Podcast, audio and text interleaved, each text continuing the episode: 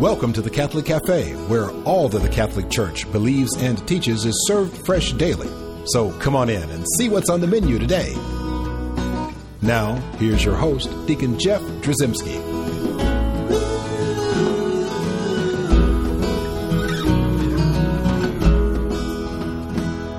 Greetings and welcome to the Catholic Cafe. I'm Deacon Jeff, sitting in the luxurious corner booth of said Catholic Cafe. That's my legal term for where I am and what I'm doing. And I'm here with Tom Dorian. Hello. Tom, how you doing? I'm well, and you? I'm doing fine. Good. You look fine. You look wonderful. Yeah, wonderful is a good word to use. I like to use the word wonderful. I know you 'Cause do. It's a wonderful word. It is. It's so expressive. It is. And today we're going to express another teaching of the church. We are. I get lots of questions about the role of women in the church. I'm sure you do. and you know and a lot of times it just it focuses in and keys in on the concept of ordaining women Okay. why does the catholic church refuse to ordain women or why does the catholic church put women down or try to keep women in their place i mean i hear this all of the time Really? yeah now I, Tough subject, but they don't. well i know they don't but the, i guess the point is if people feel that way they're- Yeah. they may be justified in feeling that way for some true. reason That's true. depending on who they're listening to and where they're getting their information from Yep. I thought it'd be a good idea for us to do a show um, in a very non confrontational way, just talk about what the church teaches about women in the priesthood Good idea. and why the church doesn't ordain women. And a lot Yeah. of people, some of it's common sense, some of it's, you know, comes, from us, uh, comes to us from Scripture. Mm-hmm. So I thought we would go through some of this material and just see where it all lays out. Let's go. Well, let's start with the whole concept of priesthood. Okay. We understand even from the earliest times in the Old Testament, we that God established a priestly role, right, and and knew that this was an important thing. In fact, when we read uh, from the book of Numbers, uh, chapter eighteen, so the Lord said to Aaron, "You and your sons and your father's house with you shall bear iniquity in connection with the sanctuary, and you and your sons with you shall bear iniquity in connection with your priesthood." And you and your sons with you shall attend to your priesthood for all that concerns the altar, and that is within the veil, and you shall serve. I give you your I give your priesthood as a gift, and anyone else who comes near shall be put to death. So it's very serious, Very. right? He gave God gave this priesthood to Aaron and his sons Right. right so and and we also see that that even in jesus' day we read in hebrews in chapter 5 that this priestly role continues Okay. here we have for every high priest chosen from among men is appointed to act on behalf of men in relation to god to offer gifts and sacrifices for sins Right. so this role of the priesthood continues even through jesus' day and as we know as catholics there is a role of priest Absolutely. that we will that we don't get rid of of the priesthood. A lot of people, a lot of many Protestant um, denominations have decided that well, Jesus is the high priest that replaces all priests, so we don't need priests anymore. right. Right. Well, that's not what the Catholic Church teaches and understands, and and that's not necessarily what we get from from Scripture. And so we see again that yes, Jesus is the ultimate high priest. Why we, we also read in, in Hebrews chapter three. Therefore, holy brethren who share in a heavenly call, consider Jesus the apostle and high priest of our confession. The way we view the priest in the Catholic Church is continuing in that role of Jesus Christ. And in fact, they are Christ to us. We have this great Latin phrase. Do you know what that Latin phrase is? About, I don't. yes, you do. Which one? Well, in persona Christi, In you had it persona backwards. Christi, That's right. right. They are in the person of Christ. Right. In persona Christi. Right. And and that's important for us to understand because we see in the priest Jesus Christ. Right. So when someone says, "Why do you confess your sins to a priest, to a man?" Well, we say we are confessing our sins to Christ because he is Christ to us. And remember at the at the altar, at the consecration, Mm-hmm. the priest says, "This is my body and this is my blood." Right. Ah, well, he's not saying this is Jesus' body, this is Jesus' blood. So the priest is acting in the In per- person of Christ. Right. He represents Christ to us. He ministers to us as Christ. Right. Now, if we understand that concept, then we also need to understand this concept. So pair the idea of, of the priest being in the person of Christ. Jesus was was revealed to us, given to us as the Son of the Father, right? So Jesus is a male. Right. So we have this priest who's in the person of Christ, Right. but we also understand Jesus as the bridegroom. Jesus himself calls him the bridegroom in, in Matthew chapter 9, but also in, uh, in Mark chapter 2 and Luke chapter 5. We read, And Jesus said to them, Can the wedding guests mourn as long as the bridegroom is with them? The days will come when the bridegroom is taken away from them, and then they will fast. And John the Baptist even ratifies this understanding. John the Baptist, we read in John chapter 3, you yourselves bear me witness that I said, I am not the Christ, but I have been sent before him. He who has the bride is the bridegroom. The friend of the bridegroom who stands and hears him rejoices greatly at the bridegroom's voice. Therefore, this joy of mine is now full. He must increase, but I must decrease. So, this is John the Baptist calling Jesus the bridegroom. So, help me here, Tom. I'm going to help you. All right. If you have a bridegroom, you have to have a bride. Correct. I mean, that's the way it kind of works, I Yep. think. By nature of being a bridegroom, Right. right? The groom marries who? The bride. Exactly. Well, who's the bride? Got to be the church. It is the church. Right. Right. We see in the Catholic Church and Holy Mother Church, we see the, the church is the bride. The church is the bride of Christ. We, we hear this reference all the time. So we've understood that Jesus is high priest, that our Catholic priest is in the person of Christ, Right. and that Jesus is the bridegroom of the church. He's married to the church. Right. Okay? So now we have to see that our priest is married to the church. In fact, it's kind of interesting. A lot of times people think, well, I thought your priests don't get married. Well, they don't have a wife in the sense that uh, you and I, Tom, have Right, wives. right. They don't have that kind of a wife. But many priests actually wear a wedding band. Yep. Ask him what that wedding band is for, and he'll Yeah. tell you It symbolizes his marriage to The the, bride church. of church. Right. the bride of Christ. Right. Right. So he's married to the church. Right. And he's the father of all of his parishioners. Yep. right? And all the kids in the in the church school are his children, Right. right? The, the kids of the families in his parish are his children, his spiritual children. Yep. So we see that familial relationship. Mm-hmm. Now think about it. This is this is this is where common sense kind of kicks in, and we have to look at this relationship. If indeed Jesus is a male, a bridegroom, and is married to the church, and the priest is in the person of Christ and is also married to the church, if the priest were a woman, if we ordained a woman, and that woman would then be married to the church, a female. So then we would have that unnatural relationship between a woman and a woman, Right. wh- which was revealed to us as not the natural order, not the way things were supposed to be, and not what God intended. God intended that the man marry the woman, that one man marry one woman, right? They become one flesh. Right.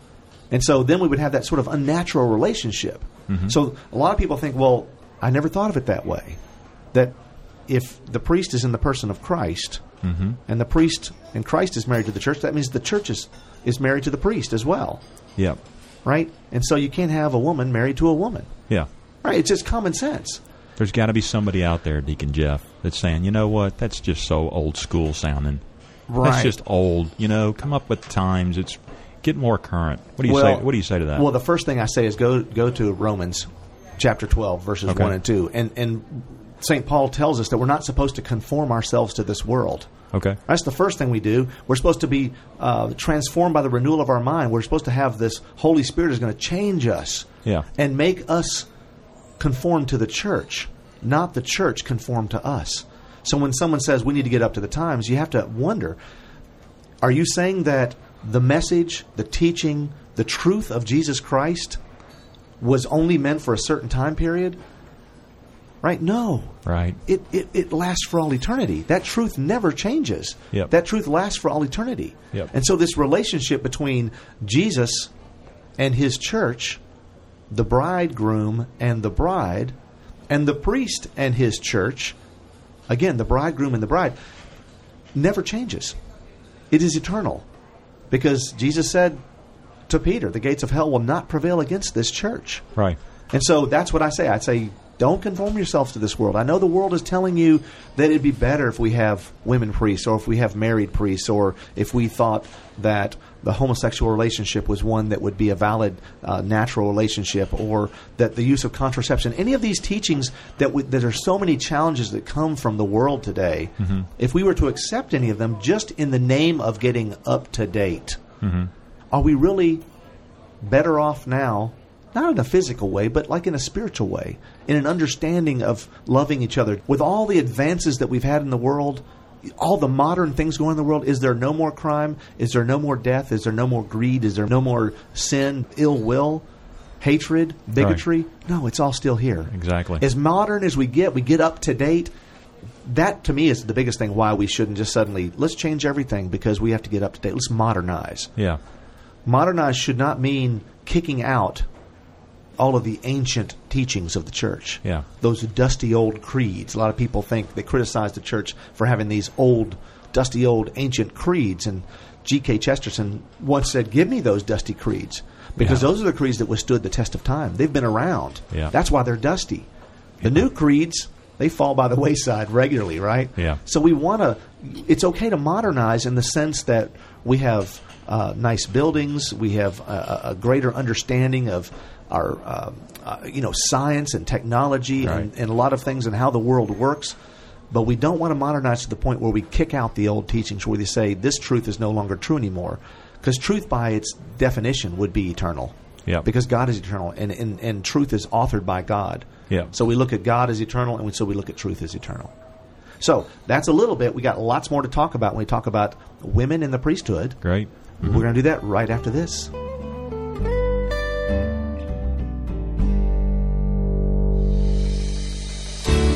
I'm Bess Drzymski, and this is another great moment in church history.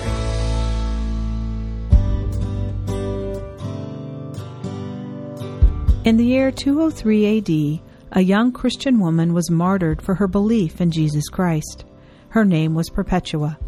She, along with several members of her household, converted from the pagan religion of her father to Christianity. St. Perpetua was married and had a young son, and in most respects had a normal life in the Roman city of Carthage. While imprisoned, St. Perpetua wrote a first hand account of her suffering. It is a testament to the suffering the early Christians had to endure to live their Catholic faith. During the reign of Emperor Septimus Severus, all subjects of the Roman Empire were strictly forbidden from becoming Christians or Jews. This law was mainly aimed at keeping more Roman citizens from converting. Under this decree, Perpetua and her companions were arrested and thrown into jail. As a new mother, St. Perpetua was separated from her baby, which caused her extreme suffering. She wrote, Such anxieties I suffered for many days, but I obtained leave for my baby to remain in the prison with me, and, being relieved of my trouble and anxiety for him, I at once recovered my health, and my prison suddenly became a palace to me, and I would rather have been there than anywhere else. St. Perpetua's father begged her to forsake her Christian beliefs for the sake of her family's honor. According to St. Perpetua, her father said, Daughter, pity my white hairs. Pity your father if I am worthy to be called father by you. If I have brought you up to this, your prime of life. If I have preferred you to your brothers. Make me not a reproach to men.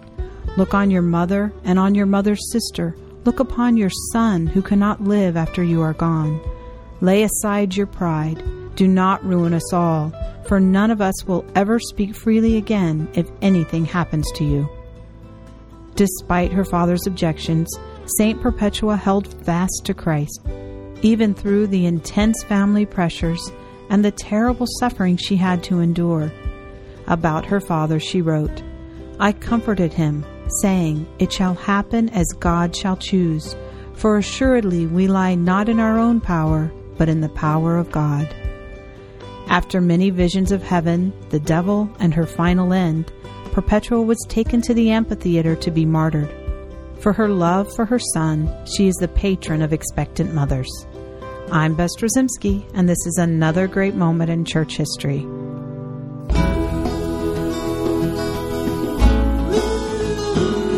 Welcome back to the Catholic Cafe. Here's Deacon Jeff.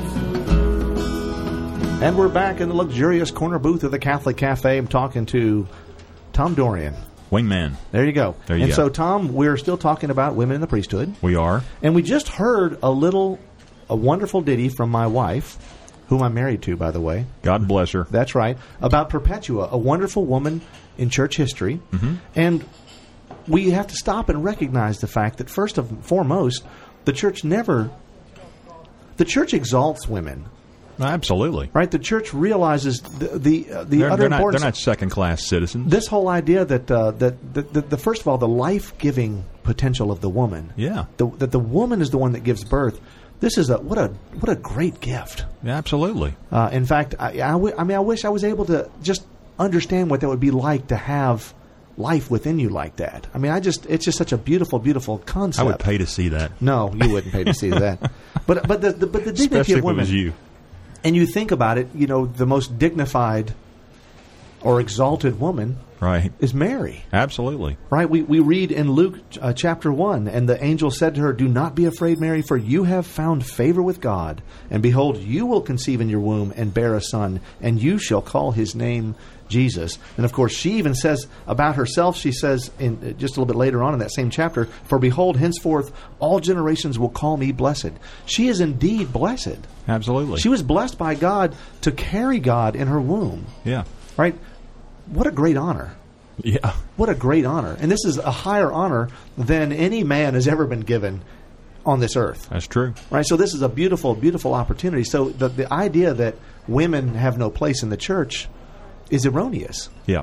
Now, it's also important for us to understand when St. Paul he talks uh, tells the Romans in chapter 12 he says, "For as in one body we have many members, and all the members do not have the same function, so we, though many, are one body in Christ and individually members of uh, one of another." And so, it's important for us to understand that we are one body. We are united, but we don't all have the same gifts, the same talents, the same potential, the same, or should the same opportunities right this is important for us to understand that we have different roles we have different things to do different parts to play in the story of salvation Exactly. women are not the same as men thank god Viva la difference. that's exactly right it's it's important for us to understand that Right. and this idea that god revealed himself as a father as a male figure and that jesus his son right marries the church it's important this understanding of the i don't know the male and the female and the difference Yeah, the roles. and a lot of people want to try to take God and they want to take the gender away from God. And God was not a man and was not a woman. Right. Understand that, that that God the Father, but he revealed himself as a father, Right. right? But and not as a mother. He revealed himself as a father, but he has but as spirit, he is neither male nor female. Right. But still, we see him as a he. He revealed himself to us as a he. We refer to him as a he. Right. And a lot of people want to sort of tone that down and say, well, let's not talk about that because that makes women seem like they're less important. No, it doesn't. But they're, well, you know, I, I was thinking about uh, would have been like if you were watching that, that Star Wars movie, you know, and Darth Vader says, uh, Luke, I'm your non gendered procreator. you know, it doesn't have the same impact, does it? No. but we understand. I know that was a terrible joke. We, but That we was terrible. understand the the concept of the father, Right. right, and the gift of the father, you know, to the son, and then the son to the world, Right. And we and we realize that that relationship, and then we also see that connection between Jesus, the the the Son of God, and we see the the priest Exactly. in persona Christi, right. as also uh, those sons of God. Yeah. Right, with a small s. Right. They're not Jesus, No. but they're in the person of Christ. And they, Right. they, they represent and they bring Christ to us ministerially. Right. So it's important for us to maintain that. Yep. And now, Scripture, we still have some other Scriptures we want to read. We want to, we want to read uh, in fir- from 1 Timothy. Okay. We read this letter, and it's really important for us to understand that even in this letter, we see that the ordained are male. Why? Because of this simple fact. It says, Now a bishop must be above reproach, the husband of one wife. Temperate, sensible, dignified, hospitable. It goes on and on about the qualities of a bishop, but husband of one wife. And then it says, Deacons, let deacons be the husband of one wife, and let them manage their children and their households well. So we find out these prerequisites, these requirements for bishops and deacons. Well, obviously, if they're husband of one wife, that means that they're male. Right. So Scripture says they're male. Mm-hmm. Now, it's important for us to also realize that someone's going to say, wait a second, there was a place in there where we hear about the deaconess.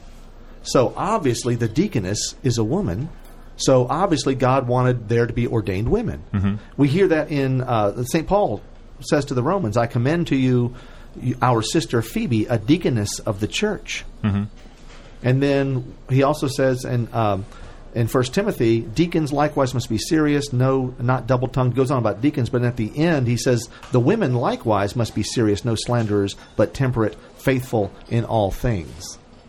Yeah. Okay, so you look at that and go, well, wait a second, are there deacons? Are they ordained? Right. So now we have to look at other examples in Scripture. Scripture. We go back to the Old Testament. Okay. And we see that at the tent of meeting, which was where the Lord was, we see in, in Exodus chapter 33 now Moses used to take the tent and pitch it outside the camp, far off from the camp, and he called it the tent of meeting, and everyone who sought the Lord would go out to the tent of meeting, which was outside the camp. And we read later in 1 Samuel chapter 2 now Eli was very old, and he heard all that his sons were doing to all Israel, and how they lay with the women who served at the entrance to the tent of meeting. Now, this is about a bad episode Yeah. where the sons of Eli are having relations with these women, but the point is here are women who are at the entrance to the tent of meeting. uh-huh. So there was a role for a woman to be there as sort of a guardian of the door. And so we see that relationship. Perhaps this is what's going on. Okay. Let's look at the early church. All right. Let's get some examples from the early church and find out what the early church thought about ordaining women. In a document called the Apostolic Constitutions, this is written around 325 AD. It says, A deaconess does not bless, but neither does she perform anything else that is done by presbyters, which are priests, and, and deacons. But she guards the doors and greatly assists the presbyters for the sake of decorum when they are baptizing women. And we also read in the Council of Nicaea, also 325 AD, similarly in regard to the deaconesses, as with all who are enrolled in the register, the same procedure is to be observed. We have made mention of the deacon, deaconesses who have been enrolled in this position, although not having been in any way ordained, they are certainly to be numbered among the laity. Right, that's Canon 19 of the Council of Nicaea, and there's and there are other examples in church history, but also in the scriptures that help us to understand this important role of the woman in that ministerial capacity. Because you remember, these were men in, in those days when they were baptized, and they were rubbing oil all over the naked bodies of the baptized. Right. Well, this was they de- deemed this inappropriate for a man to do this to a woman, and so to to deal with that, they would have women that assisted. Deaconesses. Right. They had deaconesses that did that. And also, these same deaconesses were the ones that would guard the doors. Right. Because they did have some kind of role of authority, some kind of, they were a fixture. But they weren't the priests. Right. They weren't the deacons. Right. And it's important for us to understand that. We also see uh, St. Hippolytus wrote in 215 AD, he wrote this. He says, When a widow is to be appointed, she is not to be ordained, but is designated by being named a widow. A widow is appointed by words alone and then associated with the other widows. Hands are not imposed on her because she does not offer the oblation and she does not conduct the liturgy. Ordination is for the clergy because of the liturgy, but a widow is appointed for prayer, and prayer is the duty of all. Right. So there was an early understanding, and you don't see a lot of writings where people talk about ordaining women. Yeah. And so this modern notion, this idea that we need to be modern and we need to bring women and we need to ordain them, it doesn't fit into what has happened in, Yeah. the, in the past. And here perhaps is the most important scripture. Yep. I want to read this one. This one is from Luke chapter 6. And when it was day, he, this is Jesus, called his disciples and chose f- them, from them twelve, whom he named apostles Simon, whom he named Peter, and Andrew his brother, and James, and John, and Philip, and Bartholomew, and Matthew, and Thomas, and James the son of Alphaeus, and Simon, who was called the Zealot, and Judas the son of James, and Judas Iscariot, who became a traitor. Mm-hmm. Okay, in all of those names, it's simple. Jesus didn't call a woman. Right. You know, Jesus was a radical in his day. He was a He radical. did things that no other person was doing. He got in trouble all the time from the Sadducees and the Pharisees, the Yeah. scribes. Everybody said, Jesus, what are you doing? You're a radical. You're a revolutionary. Mm-hmm. Don't you think that if he was that radical and that revolutionary, he would have picked a woman? Great point. He That's would've a great picked a point. woman. Yeah. And our catechism tells us, calls this to mind in, in uh, paragraph 1577 only a baptized man validly receives sacred ordination. The Lord Jesus chose men to form the college of the twelve apostles, and the apostles did the same when they chose collaborators to succeed them in their ministry. So it's important that the church understands this. And we have these great quotes that I like to read from Blessed John Paul II. He wrote in 1994 in uh, his document Ordinatio Sacerdotalis. I'm sorry, I butchered that. in Easy Latin. for you to say. Yeah, I know. This is uh, paragraph four.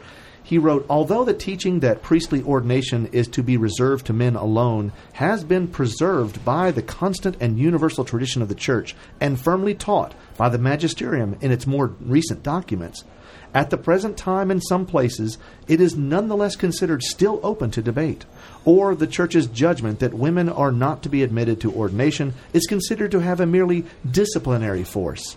Wherefore, in order that all doubt may be removed regarding a matter of great importance, a matter which pertains to Christ, to the Church's divine constitution itself, in virtue of my ministry of confirming the brethren, I declare that the Church has no authority whatsoever to confer priestly ordination on women, and that this judgment is to be definitively held by all the Church's faithful.